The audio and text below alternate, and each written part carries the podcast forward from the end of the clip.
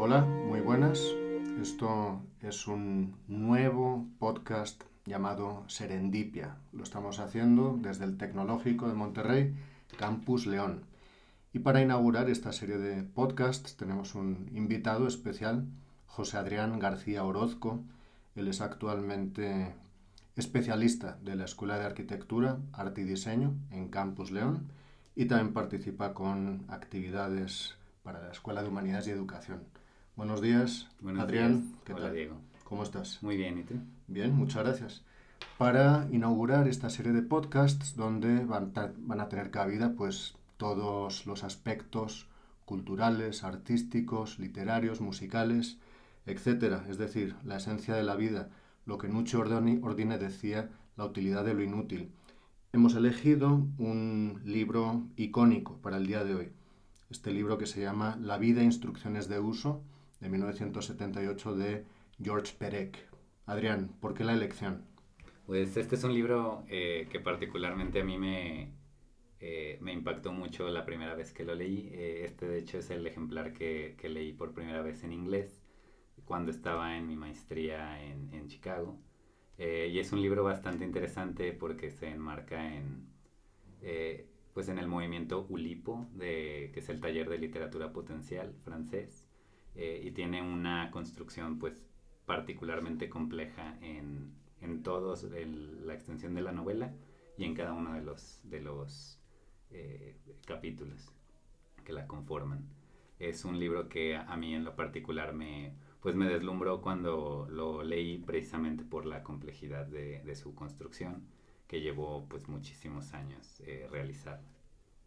Fabuloso. Escuché, leí que entre la primera idea de la novela y la realización pues transcurrieron nueve años. Perec hablaba de su proyecto de la siguiente manera. Me imagino un edificio parisino al que se ha quitado la fachada, de modo que, desde la planta baja a la buhardilla, todos los aposentos que se hallan en la parte anterior del edificio sean inmediata y simultáneamente visibles. En otra ocasión afirmaba que todo el libro se ha construido como una casa en la que las habitaciones se unen unas a otras siguiendo una técnica como un puzzle.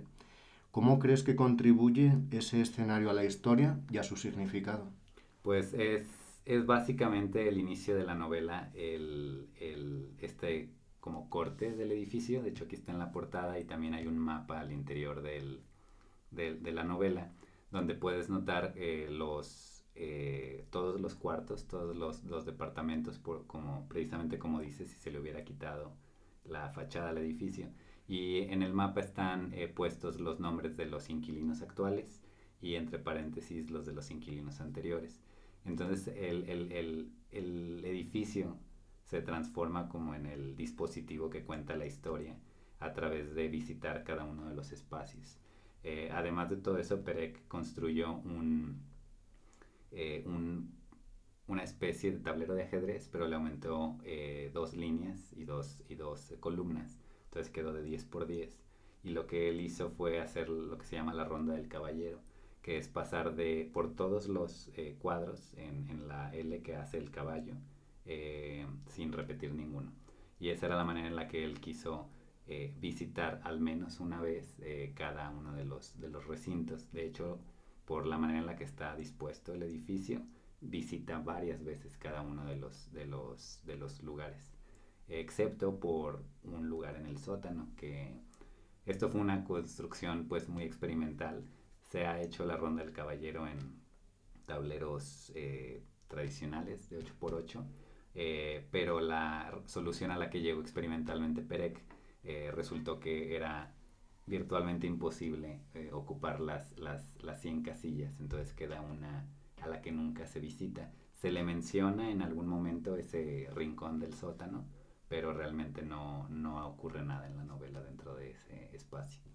Parece que siempre tiene que ocurrir algo en el sótano, ¿no? La parte más inquietante de una casa. Sí, sí, exacto. Hay otras partes muy interesantes en la novela como son la, el cajón de las escaleras, eh, que tiene varias apariciones en la, en la novela también.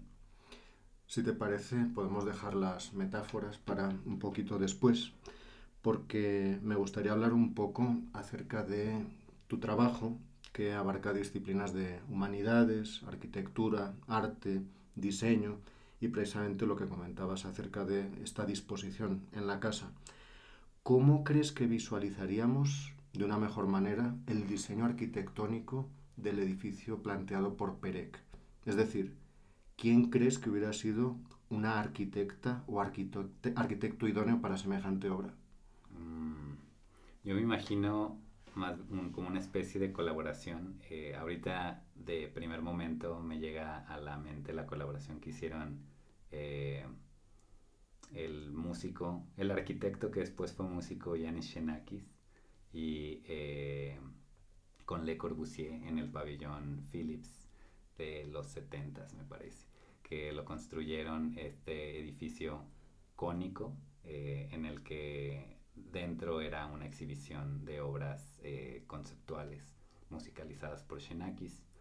Y lo interesante aquí eh, es que eh, Xenakis es realmente el que da las pautas para la estructura del, edificio basándose en la estructura musical que pretende construir en su pieza. Y siento que esa interdisciplina es muy importante en el caso de la construcción de Perec en la novela. Eh, no necesariamente porque el edificio sea un edificio mm, como particularmente postmoderno contemporáneo, sino más bien porque la novela está reflejando como esta fluidez en la manera en la que se cuenta la historia. Y hablando de edificios, me gustaría preguntarte si conoces a un grupo industrial que nació a finales de los 70, principios de los 80, un grupo industrial alemán que tiene un nombre complicado, tanto en alemán como su traducción. Einstürzende Neubauten, que en español vendría a significar algo así como nuevos edificios derrumbándose, que ya es una declaración de principios posmodernista. ¿no? Pregunto esto porque Perec a menudo se considera un, escritor precisamente posmodernista, ¿Tú dirías que la vida e instrucciones de uso presenta ideología posmoderna? Yo creo que sí, totalmente. Es una... Eh, la historia de la novela creo que es cercano a lo imposible eh, resumirla en, poco tiempo, pero básicamente es la historia de todos estos inquilinos que están viviendo en este preciso momento en la novela. No quiero spoilear, pero el, el periodo de tiempo en el que transcurre la novela es ridículamente breve. Entonces es básicamente como si estuviéramos viendo una instantánea congelada en este libro de, de casi 500 eh, eh, páginas. Entonces es, es, una construcción muy interesante como desde pues todos los eh, instrumentos que tiene a su disposición el, el, el, el autor va trabajando por ejemplo la idea del tiempo y lo hace como muy como muy aletargado, precisamente para que este breve espacio eh, que nos está mostrando, este breve periodo, parezca que dura muchísimo. El concepto del tiempo. Me viene a la mente una película de Woody Allen, que en lo personal no respeto nada, pero en lo cinematográfico hay alguna cosa que considero que sí es óptima. Es Medianoche en París y habla sobre pues, estos momentos cruciales a lo largo del tiempo, se traslada a tiempos de la Belle Époque y luego empieza en la década de los 20 y demás. Esto a propósito de París. París, que es el escenario del libro de Perec y demás. Y te lo comento porque querría preguntarte si consideras que París sigue siendo la ciudad de la luz. Pues Ah, me gustaría decir que sí, pero, pero creo que eh, cae mucho en, la, en una cuestión como muy nostálgica, precisamente que creo que esta película lo, pues lo trabaja muy bien en ese sentido, como de, de otorgarle a París una cierta aura que, que quizás haya tenido en esa época precisamente en la que se desenvuelve la, la novela, bueno, perdón, la película, eh, más bien a la que viaja el protagonista, que es la, pues a principios del siglo XX, con todos estos eh, personajes que conoce allí, Lautrec, eh, Buñuel, Hemingway. Hemingway. Y creo que, creo que en ese momento sí París merecía ese, eh, ese título, eh, precisamente porque era un, un espacio súper dinámico, que es mucho lo que continuó siendo por varios años. Yo creo que Perec aprovecha mucho ese, pues ese dinamismo que él seguramente veía en la, en la ciudad para tratar de exprimirla del todo. De hecho, tiene otro libro muy pequeño que se llama Intento por, eh, eh, Intento por exprimir un lugar. No recuerdo exactamente cómo lo traducen al español, también lo leí en, en, inglés.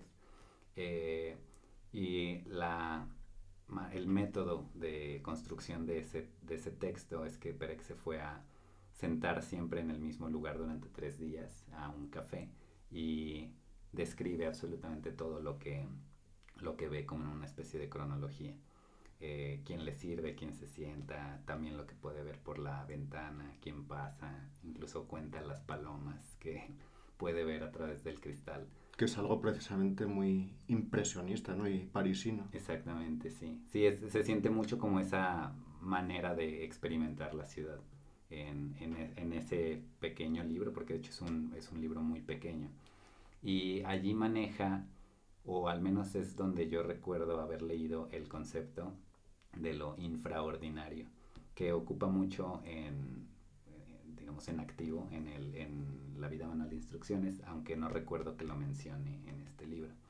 Y lo infraordinario se refiere a, a todos esos pequeños detalles que ocurren que no son eh, vistosos, pero que le, da, le van dando cuerpo y vida a la, a la experiencia de la ciudad. Fabuloso.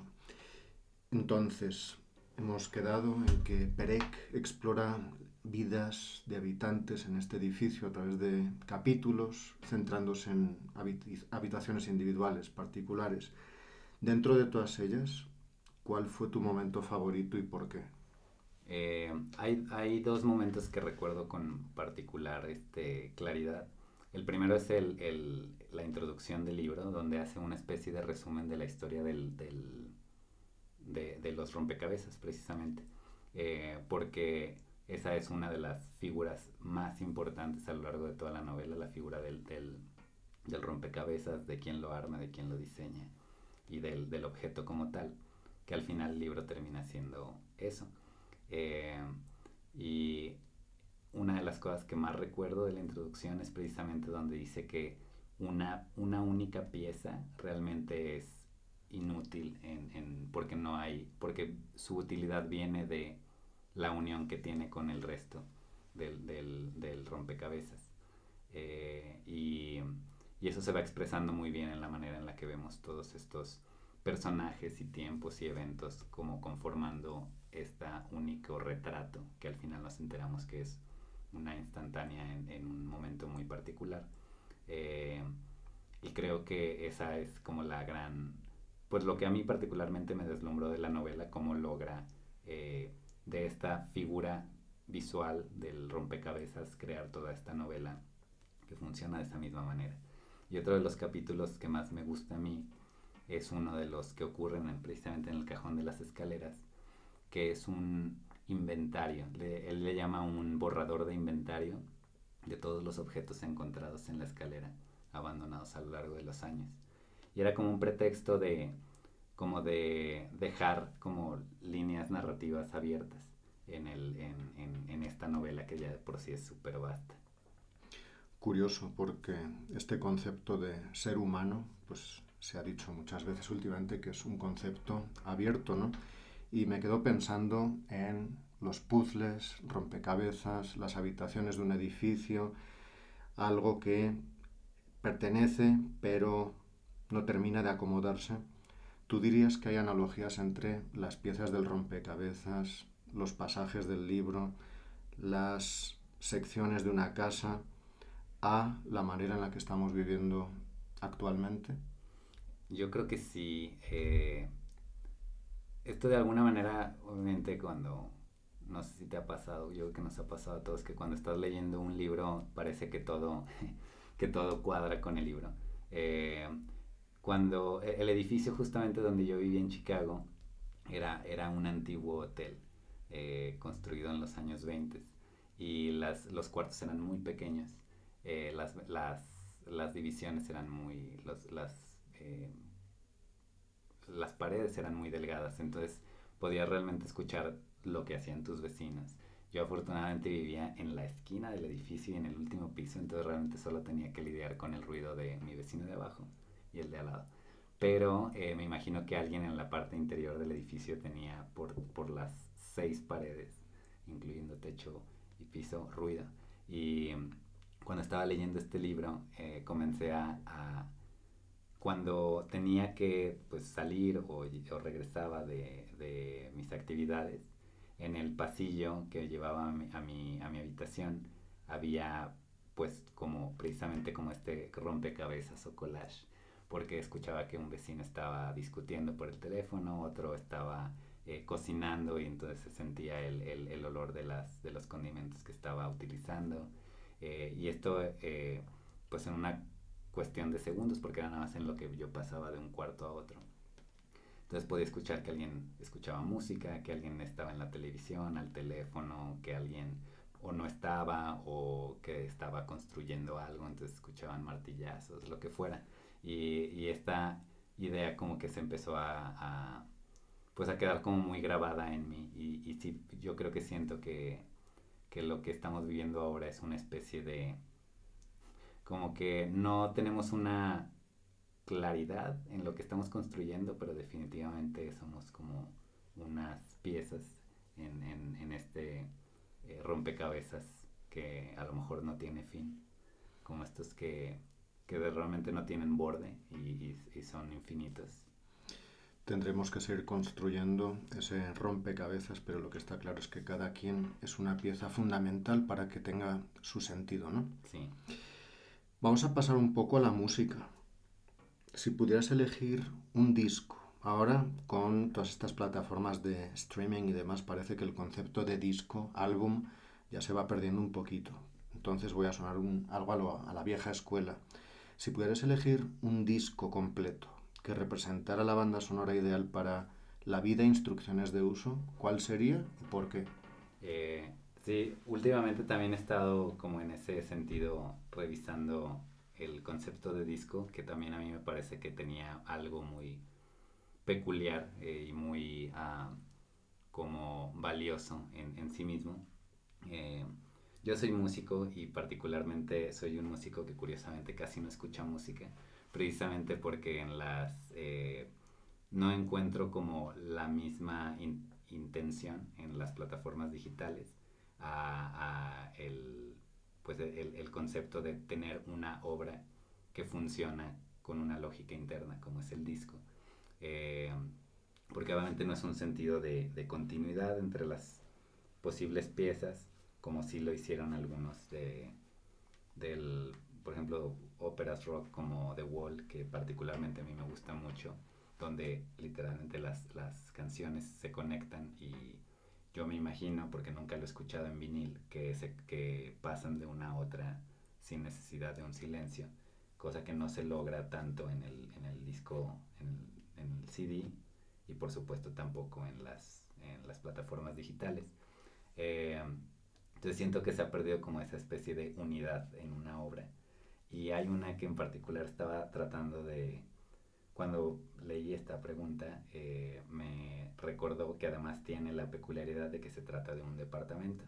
Son las armonías del departamento 1970 y 1776, me parece que es el, el, el título, que es una pieza de John Cage. Es una serie de piezas de John Cage, que todas son de órgano, perdón, piano eléctrico y violín. Y son piezas muy flexibles, en las que simplemente están Eso, eso es lo que pareciera ocurrir, que están nada más eh, jugando los dos instrumentos, nada más. Me imagino como si estuvieran a, oscuras ambos intérpretes y no supieran exactamente qué están tocando. Eh, pero todo está basado en una única eh, tonalidad. Entonces realmente nunca hay disonancias agresivas, nunca, nunca parecieran discordar, pero la sensación de estas piezas es que eh, que parecieran no encajar del todo en, ciertos momentos. Y por el contrario, hay unos momentos en los que eh, encajan muy bien y casi parece una pieza clásica. Creo que es una elección totalmente acertada. ¿Qué opinas sobre la idea de que la vida de las personas se pudiera entender como una serie de instrucciones de uso? ¿Podríamos hablar de algún arquetipo? Y de ser así, ¿Hubo algún personaje que te llamara especialmente la atención? Mm, últimamente, así ya en mi vida personal, siento que ha, sido un, como un, precisamente un viaje en, ir destruyendo un poco la expectativa de que, de que puede haber una, como una, una única línea de acción. Eh, que ha sido pues un viaje como muy, precisamente desde que, desde que fui a estudiar al extranjero, eh, como de atenerme a las, a la circunstancia. Y no soy una persona religiosa, pero siento que hay unos dichos que son súper contundentes. Eh, como por ejemplo este de que el, hombre planea y Dios se ríe, me parece que es extraordinario en la manera en la que logra condensar precisamente esa idea en la que, en la que no hay una certeza total. Y siento que eh, precisamente yo me inclinaría más por esa cuestión en la que eh, es más natural pensar en, que no existe una, eh, un orden o en el que no existe una instrucción total y más bien es, es, la, la, cuestión se basa en tratar como de ir comprendiendo la situación para navegarla de la manera más suave posible. Entonces, por lo tanto, infiero que no podemos visualizar arquetipos en el libro.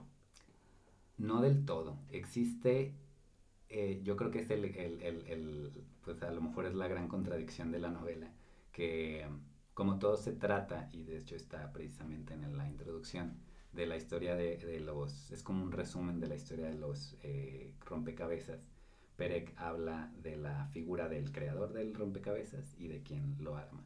Eh, entonces es una relación como muy tensa en la que quien va armando el rompecabezas pues se tiene que enfrentar a una serie de decisiones que a veces son obvias, las más de las veces no lo son. Eh, y entonces Perec habla de que él que creó el rompecabezas tuvo que haberse preguntado todas esas preguntas eh, y entonces es como una especie de, pues sí, como una relación tóxica en la que se busca que el otro tenga la mayor complejidad al frente. Eh, y en ese sentido, pues la novela es total y completamente construida a detalle. Relación tóxica, simbiótica, posmodernista. ¿Tú dirías que en el año 2023 el posmodernismo aún existe?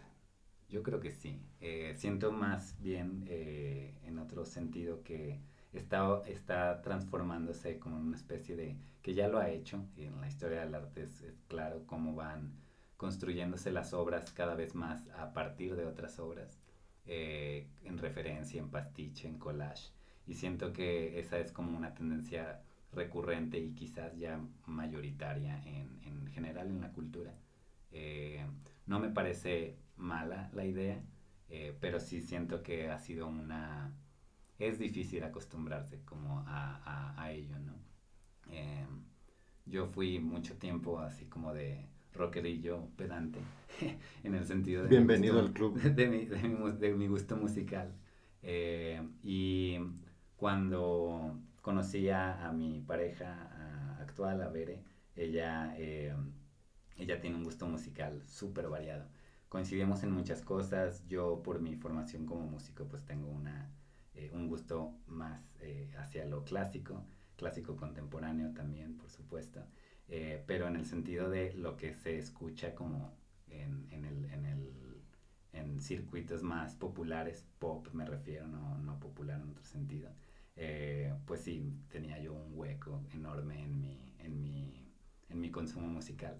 Y en la, a lo largo de la relación con ella, pues eh, en la convivencia ya diaria, pues me he enfrentado a tener que escuchar otras músicas y me he encontrado con sorpresas muy eh, inesperadas. Esas las podemos dejar para otro podcast. Sí. Volviendo al libro de Perec, ¿cómo crees que esta novela puede encajar en la literatura en general? Yo he leído comparaciones de este libro con, por ejemplo, los Canterbury Tales de Geoffrey Chaucer. Entonces, eh, pues digamos que el canon está muy claro ¿no? en el mundo de la literatura. ¿Tú cómo crees que esta novela encajaría en la literatura universal? ¿Qué la hace única y memorable, en tu opinión? Mm.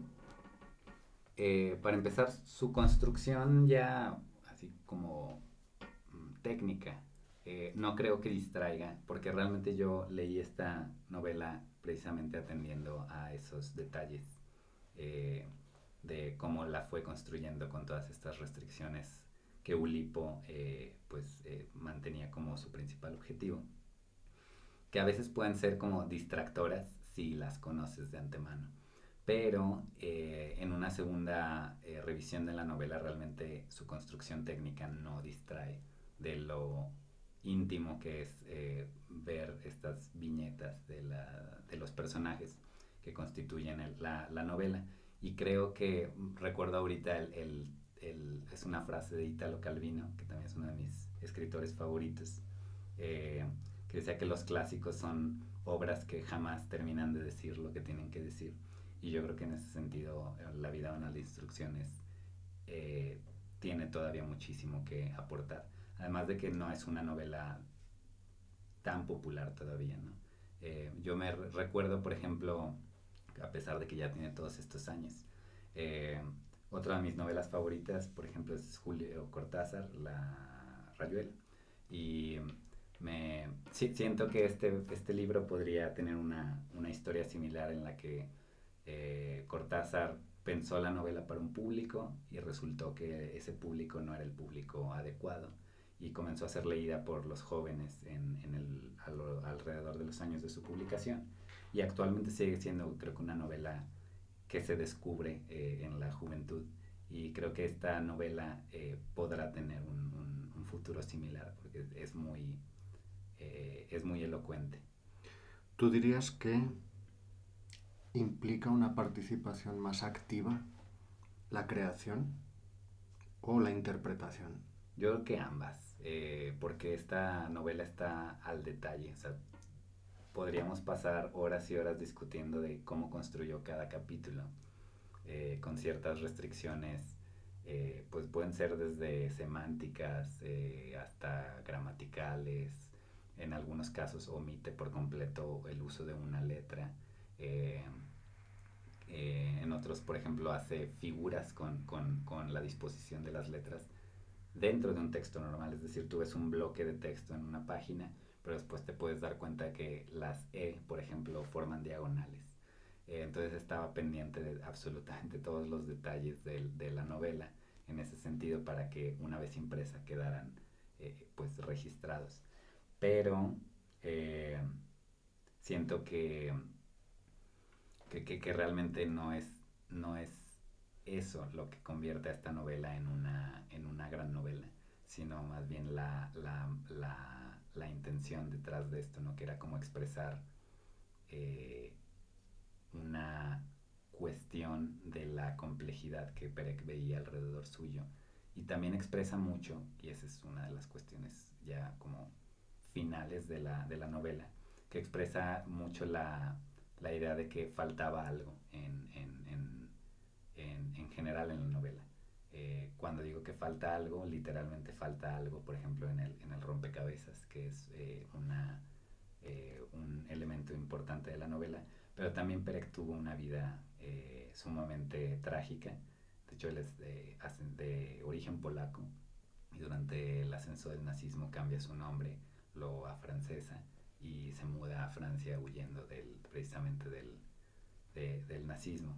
Y también eso, eso se va reflejando mucho en su, en su vida, particularmente esta novela, ¿no? que siempre ocurre alrededor de algo que falta.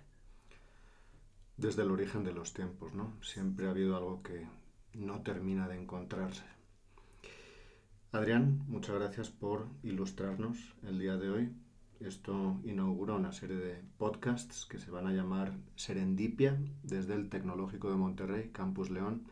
Esta palabra la elegimos porque pues, la serendipia, según la RAE, es un hallazgo que se produce de manera accidental o casual. Y precisamente son esos hallazgos repentinos los que considero que terminan de plasmarnos esa pieza que falta dentro del puzzle.